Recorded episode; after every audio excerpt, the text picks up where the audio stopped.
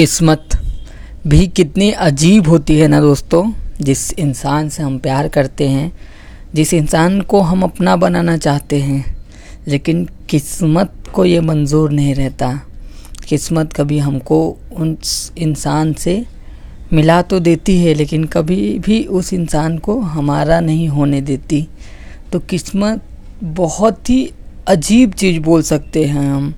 अगर हम अपनी किस्मत पे भरोसा करें तो हर एक चीज़ अच्छा होते जाता है। लेकिन अगर हम अपने किस्मत को कोसते हैं ना कि मेरे साथ ही क्यों ऐसा हो रहा है तो हमारा हर एक, बोलते हैं ना, हर एक डिसीज़न गलत होते जाता है। अगर इसीलिए कहा जाता है कि पॉजिटिव अप्रोच रखना चाहिए। अगर हम हमेशा चीज़ों को अच्छी तरह से देखें ना तो उसी तरह हमारी किस्मत भी हमारा साथ देती है। लेकिन किस्मत बदकिस्मत कब हो जाती है जब किसी इंसान को हम चाहते हैं। और चाहते हैं कि वो इंसान हमारी ज़िंदगी में रहे, वो इंसान हमसे कभी दूर ना जाए, कभी भी हमसे दूर ना जाए।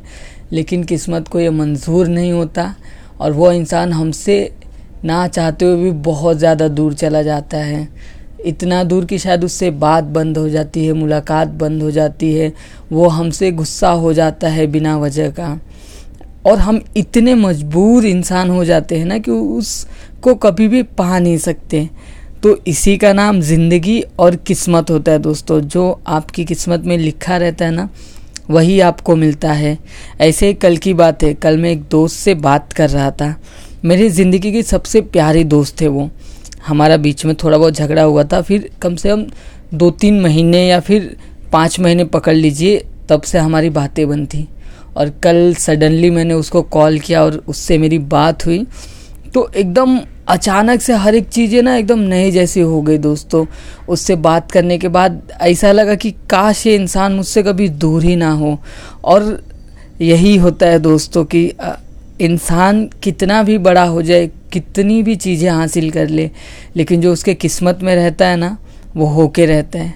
मैं उस इंसान को पा नहीं सकता कभी भी। कितना हूँ कोशिश करने के बाद भी ना, वो इंसान मुझसे दूर का दूर ही रहता है।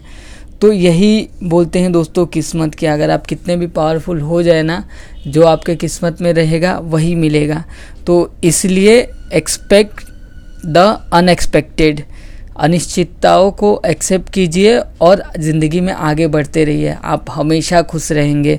अपने किस्मत को कभी किसी चीज़ के लिए दोष ना दीजिए। अगर आपने अपनी किस्मत को हर एक चीज़ के लिए दोष देने लगे ना दोस्तों तो आप ज़िंदगी जीने से ज़्यादा दोष देने में अपनी ज़िंदगी बिता देंगे।